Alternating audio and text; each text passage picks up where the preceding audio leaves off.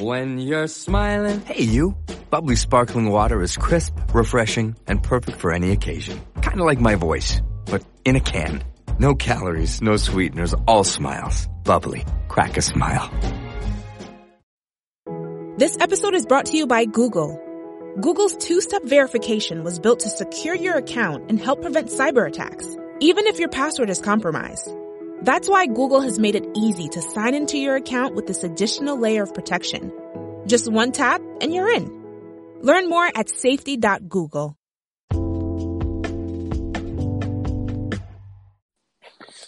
Hey, Redimus. Hey, how's it going? It's going good, man. How about you? I'm great. I'm great. Thank you. You're welcome. What I'm going to do is I'm going to introduce the show. Then after that, I'll introduce you to everybody on everybody, and then from there, we'll go on with the interview. Okay, great. All right. Hello, movie lovers, and welcome to the show. For today's podcast, I actually have Redimus Lillo. He's actually the creator of Count Kuku. Am I saying that right? Uh, the Cuco. Okay. Thank you. That's actually a tongue twister. But uh, anyways, tell everyone a little bit about yourself and what you're working on, and we'll go on from there. Yeah. Um, I I was born and raised in Philly, still living in, in uh, Philly, P A. Um, I'm a comic book writer. I, I, a Latino, Latinx, whatever, what anybody wants to call it. I'm Puerto Rican. Uh, just got married back in uh, November. Uh, my wife is uh, Dominican and Puerto Rican, and and I'm really excited to bring um, Latinx characters to the comic book world. Awesome. And I'm just kind of curious about something. How long have you been writing your own comics?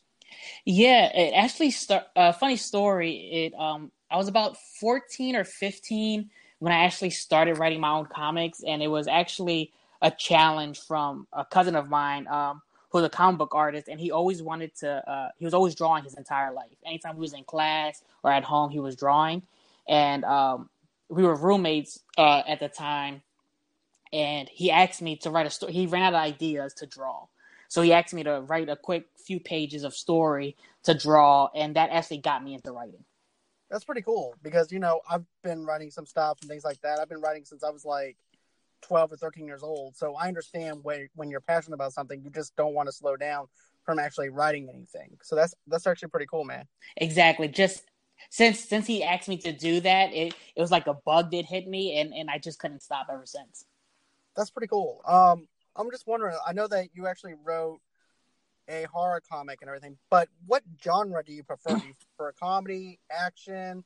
Do you prefer what? What genre really gets you going? I usually, uh, I love every time I write. I try to write a different genre, a different style. I usually typically stay within the superhero or superpower, super abilities world with a slight twist to everything. Oh, nice! Like, what kind of twist do you actually put onto it? So. Uh, Um, usually when I, when I first started writing, I try to be very general with my writing. Like I didn't give my characters, um, ethnic backgrounds or anything. I just wanted to see everybody see themselves as a hero. Um, and then as I kept reading comics and looking into stuff, I realized I need to be more descriptive, and I have an opportunity to show people, um, Uh, more of my people into stories like that, and and I just like if like something might be a superpower story, not necessarily superheroes. That's almost like. Like, I like the idea of um, Stephen King and his story. Superpower is actually called Shining. Everybody has a shiny ability. Um, and, and it's just a very interesting way of uh, putting a twist on things. I like that. I like that whole entire Stephen King nod and everything. I'm a huge Stephen King fan. So for you to put that little spin on it and everything, it makes me fanboy on the inside of me because of the fact that I love Stephen King. I love what he does. And then for you to put that little bit of a nod to him and everything, that's actually pretty cool. Yeah, no, I I, I love Stephen King. Uh, I'm not too far from the uh, Edgar Allan Poe house we we have here in Philly. Um, I took my siblings there just a few years ago. Um, we have, of course, we have um, M. Night Shyamalan filmed a lot of stuff in Philly and what he's doing. So um, I, that's the type of realm I love. I love the twist they do. It's very interesting storytelling. M. Night is very good at doing the plot twist and, and stuff like that. He's the plot twist guy. I can tell you that. exactly, exactly. But uh, another thing, too, I was actually kind of curious about, you know, I know that you did the anthology series and everything for the uh, for this comic.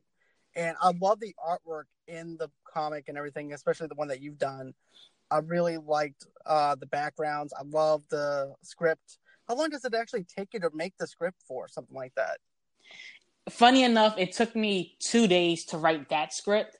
Um, there was actually, uh, uh, I was just scrolling through Facebook and I saw um, uh, the um, the company that, that was publishing it, Legacy uh, Comics, was actually uh, putting together a contest of people submitting uh, scripts uh, to be part of the anthology. And I looked it over and I was kind of hesitant to even uh, apply. Uh, I was like, like I said, I just got married in November, so I was in the middle of my engagement, getting ready to get married. I was working on a bunch of stuff. Um, so I actually discussed it with my fiance at the time, and, and she pushed me. She's like, yeah, go for it. And and it was, I got close to the deadline, so I had to write it pretty quickly. That's pretty cool, though, that you actually have a wife that actually backs you up on the passion that you actually have and motivates you. That's I like that, man. That's actually pretty cool. Yeah, yeah, no, I love it. She uh, she reads everything. She's interested in all that stuff. She reads comics herself. She has her own collection. So it's it's a great dynamic we have. That's pretty cool. I like that, man. Um, let's see. Another thing, too, is, like, I know with the anthology series, I'm kind of curious about um, what is the actual uh, thing itself? What's the anthology series behind the comic? Because I know I read some of it and everything, but what can you tell my listeners by you telling them a, a small detail of what it's about? Yes. So um, it's the Legacy uh, Presents Tales of Horror. So it's a horror anthology with four short stories of horror stories in there. Uh, and then we have, uh, there's a few collaborations. So there's there's a story with, you might see a few Philadelphia athletes in there. Um, there's my story, uh, The Cuco. This was uh, based on just a few horror stuff. Uh, my family, I grew up and my family was telling me. Um, and and what happened was they used The Cuco really as like a behavior method, right, growing up. Like, oh, okay. like, like, like, yeah. uh, if you if you misbehave, the cuckoo will come get you, or stay out of the basement. That's where the cuckoo lives, and that's where I came up with the idea for that story. So people have the opportunity to actually uh, read and see uh, four freshly new stories in that anthology. I like that idea, though, man. Because here's the thing: I don't know if you ever saw The Outsider. Yeah, yeah. And I love that you use that kind of element to that with the cuckoo. Because here's the thing, I was wondering, I was kind of curious if you were going that route with it, where it's like the boogeyman kind of feel to it. Yeah, you know, it, it, it feels that every society has their own version of the boogeyman, and it was just it felt refreshing to show uh, to show my spin on it. Even I even put my own little twist on it at the end of the story, and I was telling family and friends, and they were excited just off the idea that nobody even, has even told this version of the story before, so that everybody was excited to jump on it. Exactly. And I like the fact, too, that you actually use your own nationality behind the whole entire story of this, because of the fact I like learning other people's nationalities. I love learning where people actually come from, and putting your own little spin on it is just fantastic. Yeah. You know? I, I try to, uh, I, I love the pacing of the story, and I, I try to throw a little comedy in there as well. I love joking around. Uh, so, so when I had my wife uh, reading it, I was just trying to make sure there's a balance between both comedy and the horror piece of the story. That's one thing I have to say. The comedy and the horror actually balances itself out to where it doesn't feel forced. And I have to commend you on that. Sometimes it's actually hard to actually balance horror and comedy. But if you're able to do it and everything and do it right to where it's not being forced, good job.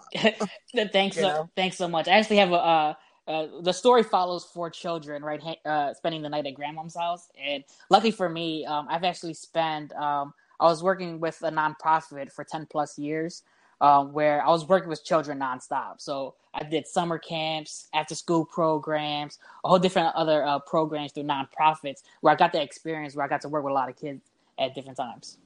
It's pretty neat. You're able to actually correspond your stories in with what you know about kids and what actually scares them as well. So I like that too. That's actually pretty cool. Thank you. You're welcome. I'm just kind of, wa- I'm wondering about this too. Like, this is just me being the nerdy side of me, but if you could have one superpower, what would it be?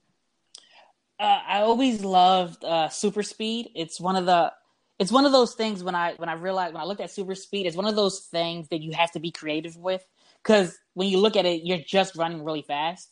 And so looking at stuff like the Flash, Quicksilver, and a bunch of speedsters in uh, comics. You have to be very creative when that's just your superpower. I can imagine, because I can I can imagine it's one thing to actually think thinking in your head how it's going to actually go down, then trying to apply that on paper and actually doing the scenes for it. You know? Yeah. I could actually tell that's actually a little bit more of a challenge. Yeah. Yeah, like I was looking up um, different uh, Latino, Latinx characters just for my own knowledge because I want to know more of what we have out there. And even the Yo-Yo character from Marvel, she's actually, you can actually see the character on um, Agents of S H I E L D. Uh, she's called Yo-Yo because she pretty much, she has super speed, but she comes back to the point where she started from. So it's almost like she's yo- yo-yoing back to herself. Okay. That's actually pretty neat. That's actually pretty neat as well. You know, because I like it whenever they actually do different types of powers besides the same old cliche thing where it's like, yeah, I have superpowers, but that's all I have. It's not like where it just goes right back to the point where you started from. Yeah. So I actually like that. It kind of also reminds me a little bit of The Boys, uh, where the guy has super speed, but he can't slow down. Yeah, I, I I loved it so much. My uh, my the cousin who actually got me writing actually put me down on The Boys years ago. So we were so excited when we finally got to see a live action of what was actually happening in the comics. It was amazing.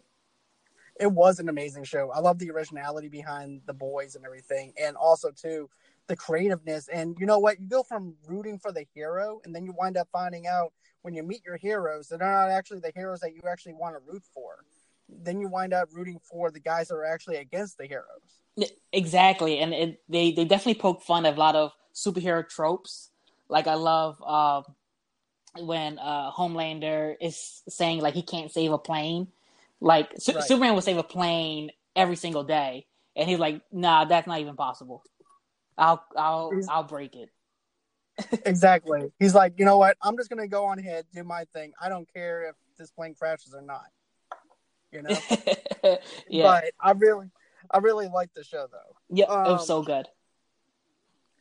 So I'm actually wondering, too, like, tell me more about some of the superhero stuff that you love writing about. I know you love writing about, you know, speedsters and stuff like that, but what's outside the realm that you like? Well, it's it's great that um, today we actually uh, celebrate Memorial Day. I'm working on a project um, where it's following people with superpowers. Like, superpowers is a regular thing in day-to-day life. Um, and how will we use those people in the military? And how would we use people with super abilities, and how would they come home affected by their time serving in the military with superpowers? That's actually pretty neat. I never actually thought of it like that, you know, because, you know, you think of them having these super-like powers, but you never know the cause and the effect that it would actually have on a superhero. Exactly. So, like, what, what would be some of their traumas? How would you even use someone with super speed or different abilities when they're fighting a war? How would people strategically use those people? And how would they come back knowing they served their country, but what do they give up in return? Exactly. And I also have another question about that too. Like, in your comic, is it like the government is sectioning them off in each city as well, where the government's actually telling them, okay, you have to take control of this part of the city, but you're not allowed to go in this part of the city because that's against your jurisdiction? Uh, or do you have it at that floor? So the the story actually follows, um, funny enough, uh, a presidential election, and um, and the so a new president has been elected, and one of the veterans has a bad past with this person, and and so we the, the story actually takes place in Washington D C, where they have um, because such a Washington is such a huge part of our our uh, country. They have dampeners where you can't just use a superpower in Washington, D C. Um, there, okay. There's a prison new, nearby where they hold people with superpowers. Um, so we follow mostly the people in D C who can't use their powers, but there's veterans who have issues with certain things that are happening. I like that idea. That's something creative that I haven't seen before at all. You know, it makes me geek out a little bit because, and I'm a little sweaty as well. As a matter of fact, I'm using the word sweaty because, in fact, I'm a huge comic book fan, you know? But, uh, but yeah, man, uh, I, I really dig your stuff. I really love your style and the way that you're describing stuff. And also, too, you said you also had a, st- uh, a Kickstarter that you actually got kicked off before this coronavirus started? Yeah, so actually for the horror anthology, um, we had launched a Kickstarter um, late last year. It actually wrapped up just before all this pandemic happen. So um, anybody who uh, helped us with the Kickstarter, it was fully, it was successful. It was fully, uh, it hit the goal. Anybody who helped out, um, they're they're still waiting on their physical copies because uh, physical publications were slowed down through the pandemic. But everybody got a, a digital copy, um, so they, they they were able to hold off and at least see it digitally. And then everybody's physical copies are in the works, and then the book would be available soon enough once we get everything uh, back and rolling. That's great, man. I was wondering if you know if it if the Kickstarter actually ended, or if you were able to actually get that thing finished. So I'm glad that it got done before this pandemic actually started. And me too. I, I was so excited. Um, it actually got way. It was it was actually finished way before we even heard the word pandemic or quarantine. Uh, it was all good to go way before that. All right. Um, another thing too is, I mean, what's other like what's the biggest challenge when you're running superhero stuff? Uh, the, and things like that. The biggest challenge would be not being redundant. Um, and what I really try to do is when I write a story, um, my biggest thing is I love, I like to judge heroes based on their villains. Mm-hmm. The, like you look at Batman, his rogues gallery is just amazing. Um, I agree. And one thing I like, uh, like we were talking about speedsters earlier, like um, I like the Flash. What's interesting is a lot of his his uh, Rose Gallery are pretty silly in the comics. So right. so what they I love what they did with the Flash show where they got serious actors to portray some of the sillier rogues. So you have a lot of people who, if you ever saw the um, Spartacus T V show, a lot of those right. a lot of those actors came over to the Arrowverse and Flash and Arrow to be villains. It actually worked itself out though. I mean, I thought I here's the thing. I watched maybe seasons one through four with Flash and Arrow, mm-hmm. and I kind of stopped on five. But everything that I watched up to that point, I really loved, you know. And the acting is A-level acting, in my opinion, you know. Yeah, no, I, I love it, and I like I said, I, I love the idea of like you've seen these characters like are are gladiators on. Right, like you, you see, you you have them under this one perspective in Spartacus, and they come over as these villains, and you already have them as tough guys in your mind. So when they do like right. Captain Boomerang or somebody like Weather Wizard, like how do you make Weather Wizard a serious type character? And what they did was just phenomenal. Exactly, because it'd be it'd be like one of those cheesy characters. It's like I'm Captain Boomerang. You know, exactly. Like like like how do you make that believable and not silly? Right. So I, I exactly.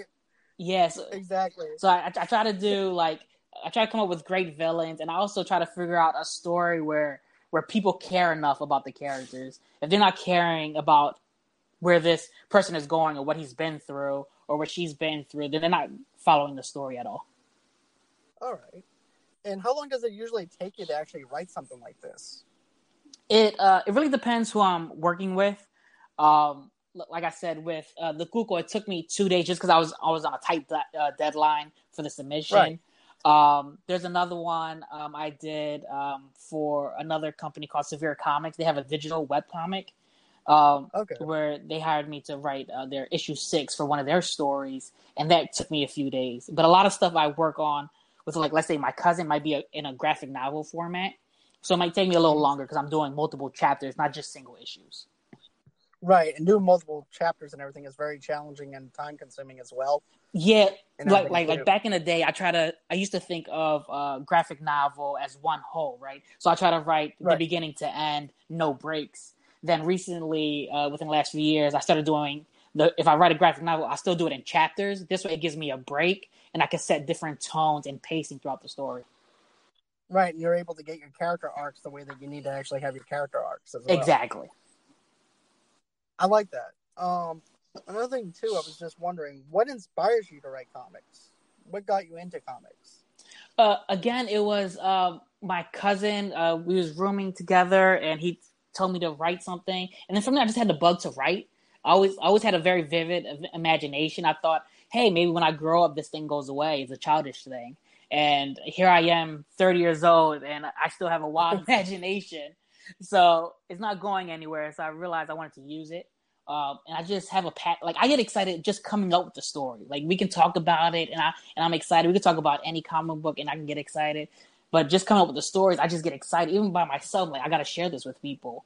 And then as I realized that there might be people from neighborhoods like me, or background where, uh, like me, or ethnicity like me, who might not see themselves in every character. So then I can uh, create a world where they can see themselves as a, as a different character. I love that, though. I mean, here's the thing. It's very hard to actually find characters that people can actually grab.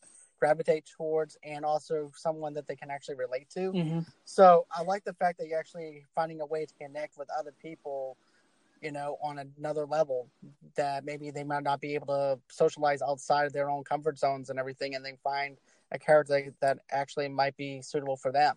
Exactly. Like, I love the yeah. idea that, um, like, like uh, the Spider-Man Into the Spider-Verse is anybody could be under the mask, and that's why you have all these different Spider-Men. It's that same concept.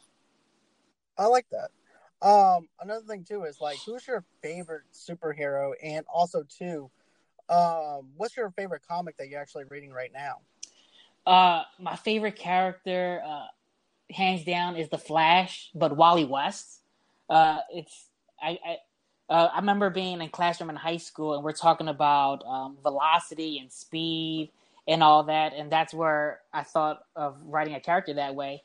And when I was talking to my cousin, he introduced me to The Flash. And I remember going to the comic books here in comic book shops here in Philly and just going uh, to back issues as much as possible. So I have old comics of Wally West comics.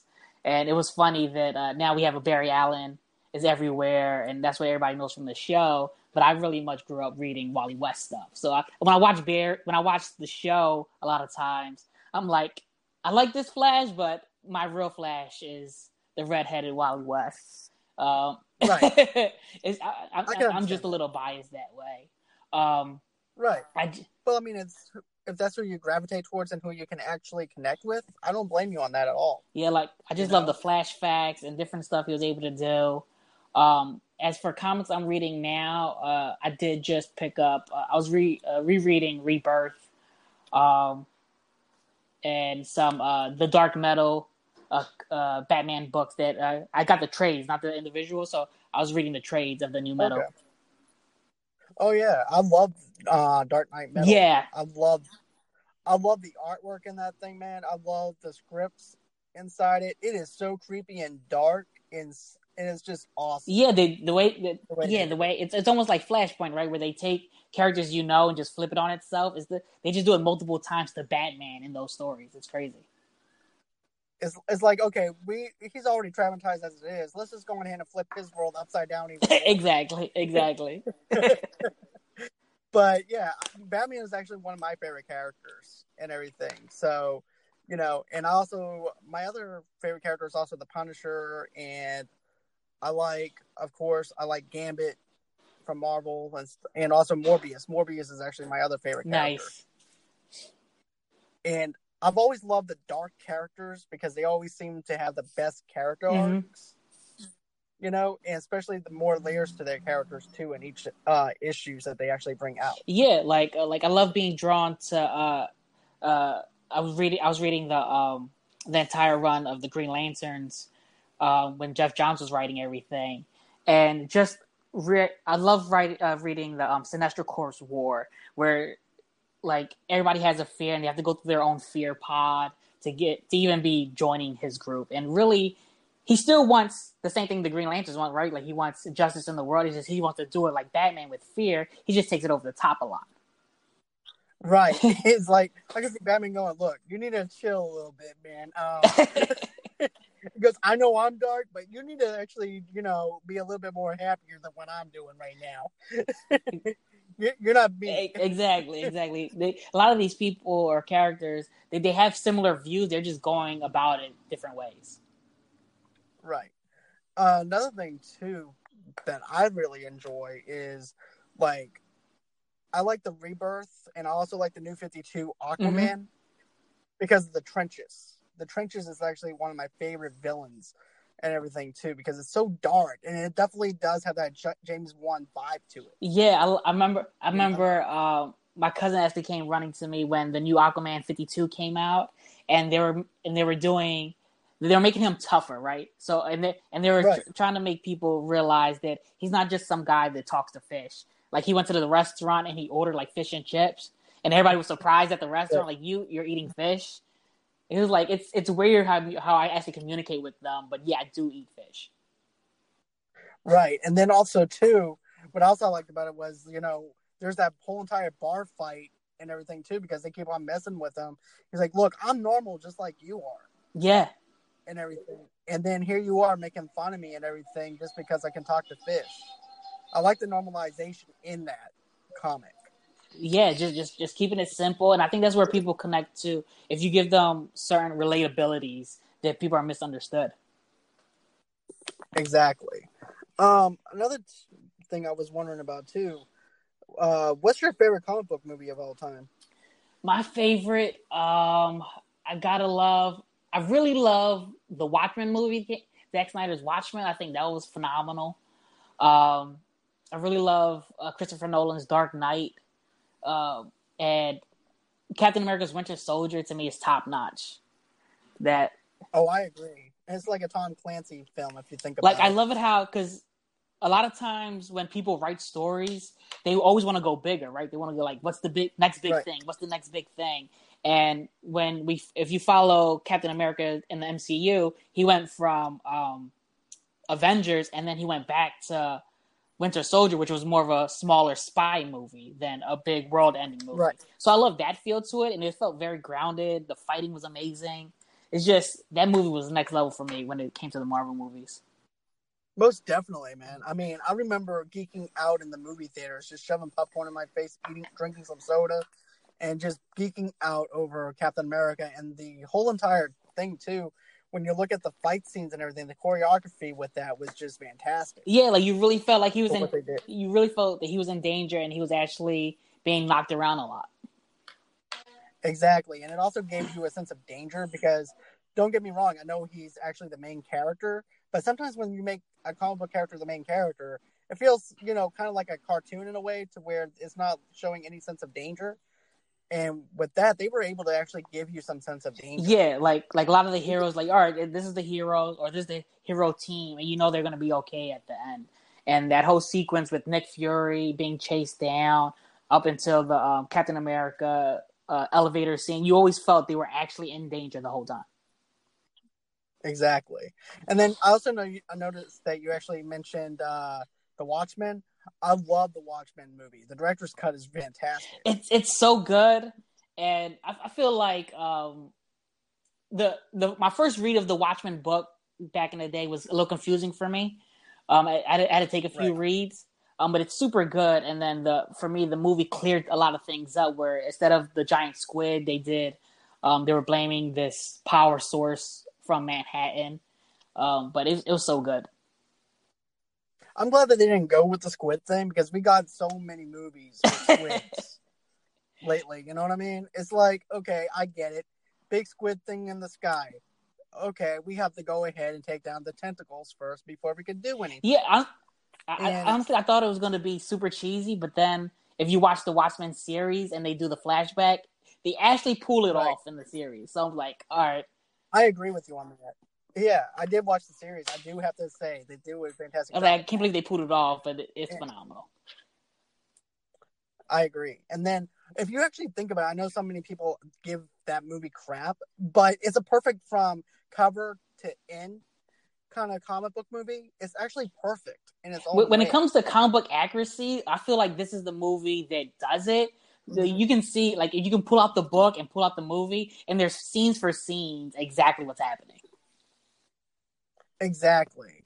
And you know what? I know they didn't put this part in the co- in the director's cut or whatever, but you remember in the comic book where the kid is actually get, has a he's reading a comic book at a newsstand, and he's actually reading the comic book. Are you glad that they didn't put that in the movie or anything?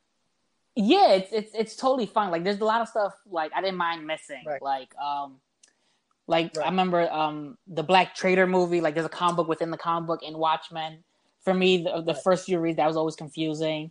And so that not being in there, but I know you could buy like the uh, the D V D that has that in there. Um, but I was right. totally fine with it. Like um, the big uh, fight in the beginning with the comedian being thrown out the window, you can see that exact page in the comic yeah. book. Uh, Exactly. There, there's a lot of uh, Rorschach scenes that are exact, like it's from page of the comic book right there, live action. Exactly, and that's what I love about it. I mean, like you said, it's perfect in its way because it's actually the most perfect uh, thing to comic book accuracy that we. That, that's got. how that's how I feel. Like we, when it comes to comic book accuracy right. and something directly from the book, not just an interpretation, I feel that's pretty close. Minus a few things that they did change, but it's pretty, it's pretty there. Exactly, and I'm just wondering about something too. Are you happy with being an independent writer and doing your own artwork? Are you looking to make it big with Marvel, D C, Dark Horse, or Image Comics? Or are you trying to make your own uh, comic book label? Uh, I remember growing up, our idea was always to start our own comic book company. Um, that was just our dream mm-hmm. of ours. Um, right now, I'm on the fence of, do I really need to start my own company to get my own creator stuff out there? Because there's so many outlets now. Um where I right. can just tap into where they can handle distribution or different stuff like that. And I can still keep all the rights to my stories. Um, I- Image is a good example. Like, like their big one is uh, Robert Kirkman with The Walking Dead, who created this story. Right. So like there's avenues we have. Um, I wouldn't mind writing for Marvel, D C, if I can uh, write the story the way I want to, but I'm having fun just creating my own thing.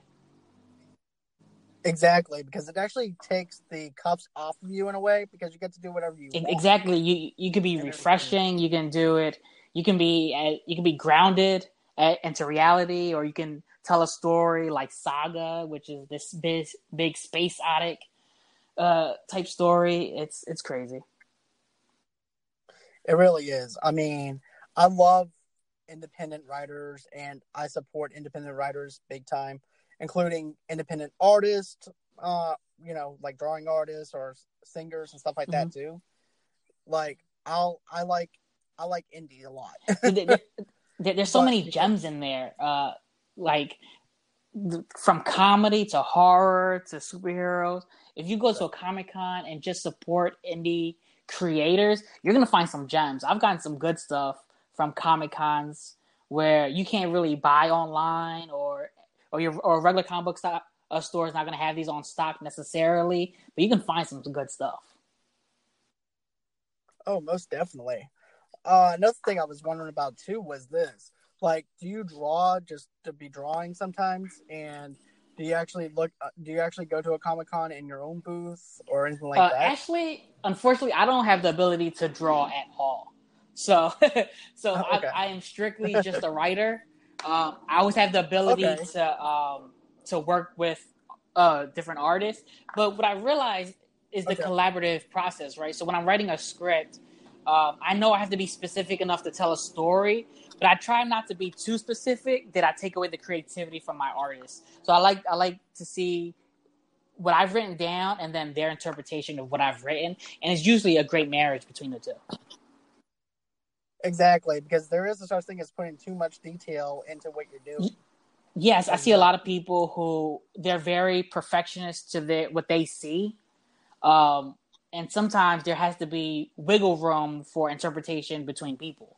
So if you do have an artist, you have to give them room to create. They're, they're going to help you to their best ability um, to match what your imagination is, but they still need room to create. Exactly. Because I think, I feel, tell me if I'm wrong here, but by putting too much detail into something actually handcuffs the creativity of the process in some areas. Yeah, uh, the collaborative process, it, it, it depends on who you're working with. Some people like to be super specific and they'll just draw whatever you want. And then other people like it when, if you can be a little loose and it gives them room to create. Uh, so it, okay. it depends about the artist, but this is stuff you need to discuss up front. Um, or, or if, when I hand out the script, if usually my, my scripts are s- specific to the story and general in some areas. Um, and then if the artist wants more specific details, I can give that to them. All right. That's actually pretty neat. I, I always wondered about the process on how everything is actually done.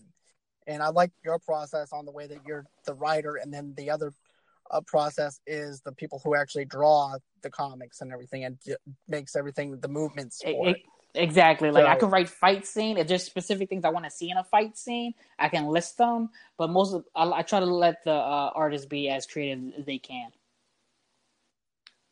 All right. And what's your favorite comic book movie of all time? The comic book movie? Uh, yeah. Let me see. Comic book movie favorite of all time. Um, like I said, Winter Soldier's up there. Uh, I gotta. And for me, Endgame is such a good ending of a movie that, that wraps everything up. Right. I'm just a huge fan of that. Um, I don't think I have one of all time. It's just I have a collective of movies that I, I can just watch them a million times. Same here. I, like I just got done watching Doctor Strange not too long. Yeah, ago. It's good. And I love Doctor Strange. That's it's so trippy. You know what I mean? It has that trippy vibe to it. And not only that, but I don't know if you keep up with the news or anything like that, but I like the fact that they're actually using Sam Raimi to actually do the second Doctor yeah, Strange Yeah, yeah, yeah. I saw that. You, you like you like that idea of him doing part two? Oh, yeah. I love that idea. And then also, too, introducing yeah, Nightmare. Yeah, it's... it's, it's... I, I think uh, Doctor Strange Multiverse into Madness is going to bring a lot to the M C U. I, re- I think so too, and I think this is also going to be their way of actually opening up the portals to where uh, the Fantastic Four comes in, X-Men comes in, and those portals. Yeah, no, yeah, I, I think definitely th- this gives them wiggle room for them to bring a lot of stuff through uh, and explain why certain characters haven't been around yet. Right. Exactly, because they could be on Earth X, while this one is actually Earth one. Exactly, exactly. I remember when, when like the a, news first broke of him directing, that a lot of people uh, started posting that he can bring the Spider-Man into the different... You got the Tobey Maguire Spider-Man, Andrew Garfield, and Tom Holland. He could do something with the Spider-Man in, in the movie.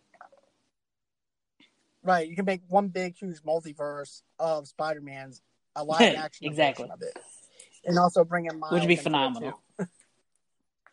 Right. And I think, here's the thing. I used to be against them doing Miles because of the fact, because of the fact of this. Nobody knew who Miles was. Everybody only mm-hmm. knows Peter Parker. So I feel like during that time, because uh, Multiverse wasn't around during that time. And I always felt like, okay, how are you going to get Miles into this movie? And also incorporate Peter Parker at the same time, because everybody knows who Peter Parker is, but nobody knows who Miles Morales is. So I think that having the animated version of the multiverse for Spider-Man was a fantastic way to go about it, instead of putting him in a live action movie, because now everybody knows who Miles yeah, is. Yeah, and Into the Spider-Verse was such a great movie, uh, and what they did for Miles is they, they definitely uh, dug deeper into his roots. Um, as a mixed mm-hmm. uh, Latino black character, where he's speaking Spanish with his mom and some friends out out in the street, and then he goes hang out with his uncle later on. So like you get best of both worlds in that movie that I, I just enjo- enjoy. Outside of him becoming Spider-Man later on, just them showing his life in, in its fullness, not just um, you get one version like the just the Miles Morales in the Spider-Man P S four game. And he never speaks Spanish, right? He just speaks English the entire time.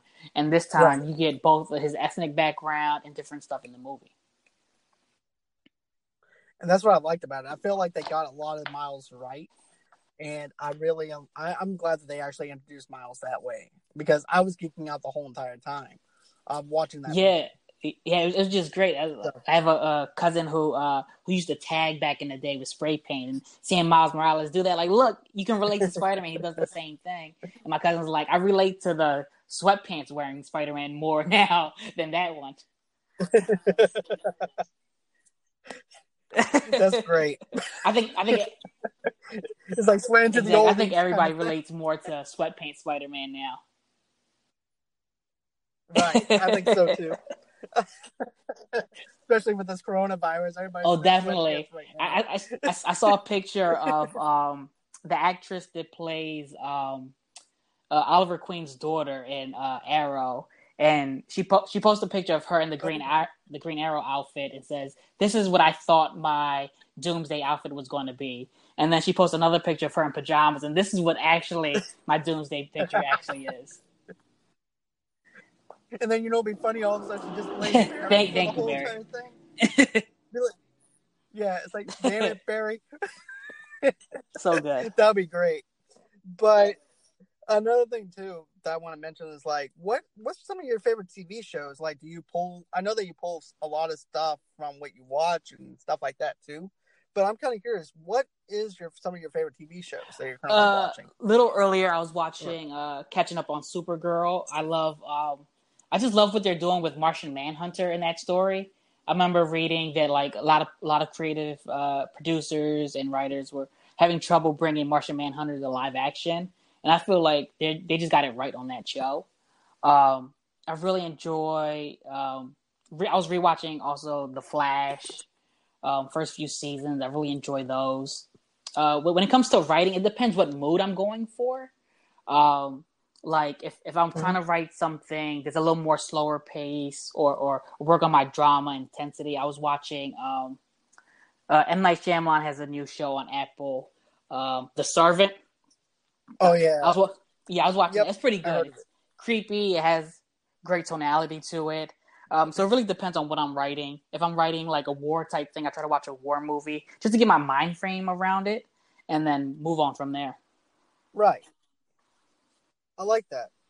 Um, I was also wondering too. What do you think about the Snyder Cut? I- I'm excited for it. I'm actually surprised that they're actually uh, working on it, but I'm super. I'm super excited for it. What I've heard of what it could have been to what we actually saw, um, I'm, I'm I'm excited.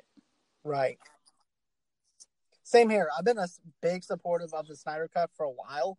It's just that whenever I was writing, I don't know if you actually saw the article that I wrote on Instagram or anything like that, but it got to the point where I was like getting fatigued of writing the same mm-hmm. story over and over again.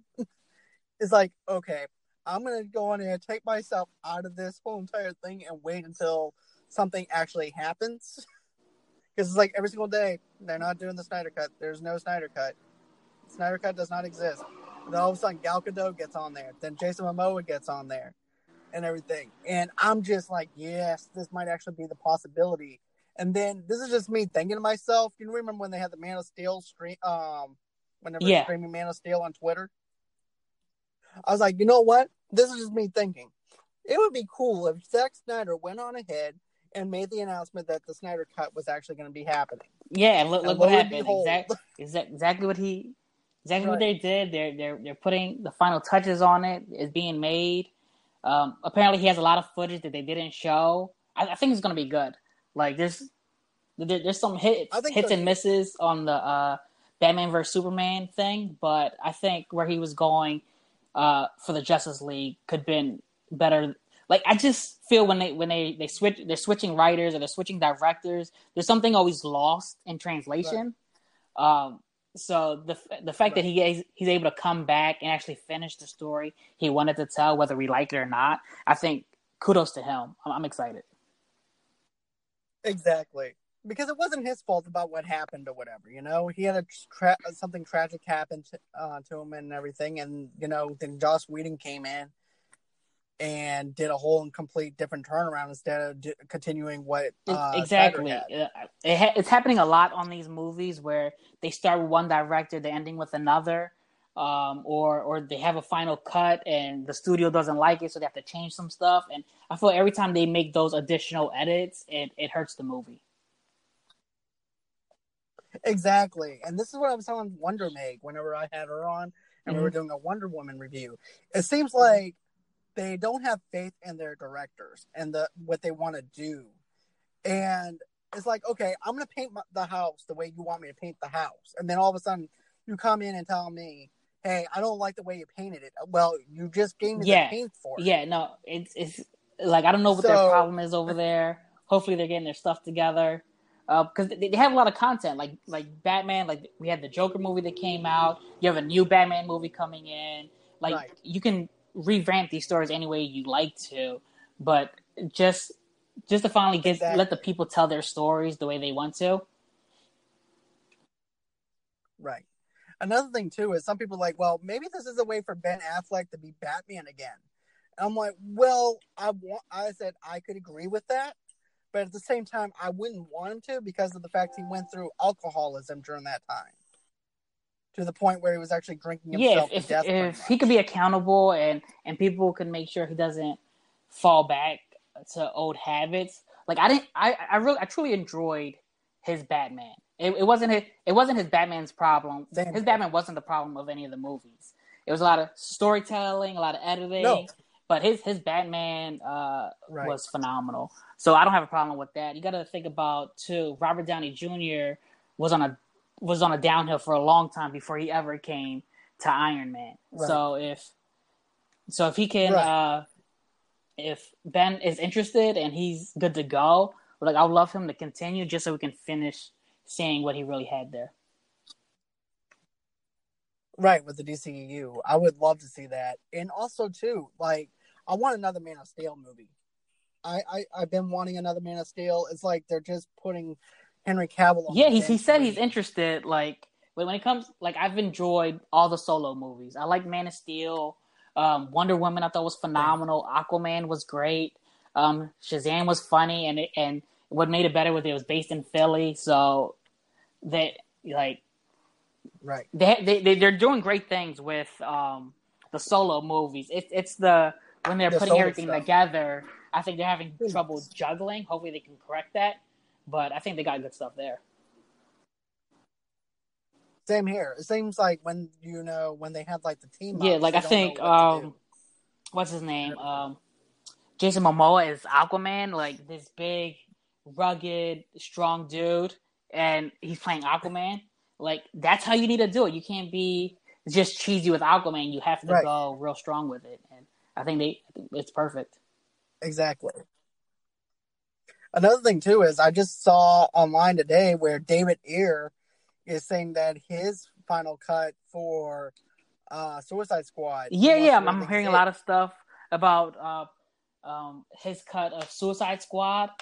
Like, I, I, I love a lot of stuff they did in Suicide Squad. I don't know what his cut would... I think they'll add... They have a lot more Joker scenes in there that they're looking to... Um, right. I don't know... If, like, I'm okay with the Joker. I don't know if I need a lot more Joker scenes from that. Uh, but I'm interested in... Anytime you add anything, I'm interested in at least checking it out. Right. And you know what, though? Like, for me, I bought the extended cut. Okay. For Suicide Squad, and it didn't really do anything for me. And for David Ayer to say that he has another cut, I'm like, um, you know what? I might just wait until H B O Max drops, you know, because it still feels choppy to me um, watching Suicide Squad with the extended cut, you know, versus Batman versus Superman's extended cut, because I feel like the extended cut for Batman versus Superman was a lot better than the theatrical cut because I got yeah, a lot like, out of it. I, I think with I think Batman but, and Superman honestly should have ended with them two fighting. Um, like just give us what we right. wanted the whole time. It's almost like uh, Captain America: Civil War. Uh, they they introduced a bad guy, but really at the end you got the two heroes fighting. I think that's all we really wanted from Batman versus Superman, to see them two go at it. Exactly, but we already knew that they were going to make up in the end. But they could have actually done that with Justice League or something where, you know, they still have beef yeah, with yeah. each other. Yeah, something. I think, I, I know they could have uh, fixed it somehow or one way or another. I just, and, and Batman's a smart guy. He's always have contingency plans and he's always planning. If he sees a big bad guy and he right. knows he needs Superman, he'll find a way to make up. I just need, we just needed more fight from those two. Right. I agree with you. I wanted a little bit, a lot more fight from them too. But I have to say, it is ballsy for them to go ahead and kill off Superman and everything with uh, Doomsday, because that's something. That yeah, I that's wasn't that's actually expecting. My cousin uh, that uh, I work on a bunch of projects with. That's one of his favorite things about the movie, where um, the Doomsday they they give you so much content in the story, right? You got the Batman versus Superman part, you got the Doomsday part, you got him dying. So you they, they give you a lot of content within the story. Exactly. But yeah, man, uh, I just want to say this. I'm I'm glad that I had you on tonight for the oh, podcast. Super, I oh, super appreciate fun. you being on. It was, man. I, we're going to have to do this again sometime. Maybe you might can do some movie reviews with me, or maybe uh, just chatting about. Definitely, we could definitely whatever, set something up. You know. Okay. Okay. Um, another thing too, I want to mention that this is Memorial Day. Happy Memorial yes. Day to all our veterans and everything. And also too, where can everybody? Uh, they can uh, follow me on um, on uh, Instagram at uh, Lillo Legacy. Uh, I'm just I post a few things here and there. I've got other stuff uh, in the works, but yeah, they can just follow me on Instagram. All right. Well, thank you again, man, for being on. And uh, uh, thanks so much. It was a pleasure. Uh, I'm excited to work with you again. All right. Talk to you. Bye. Same here. You too. All right, man.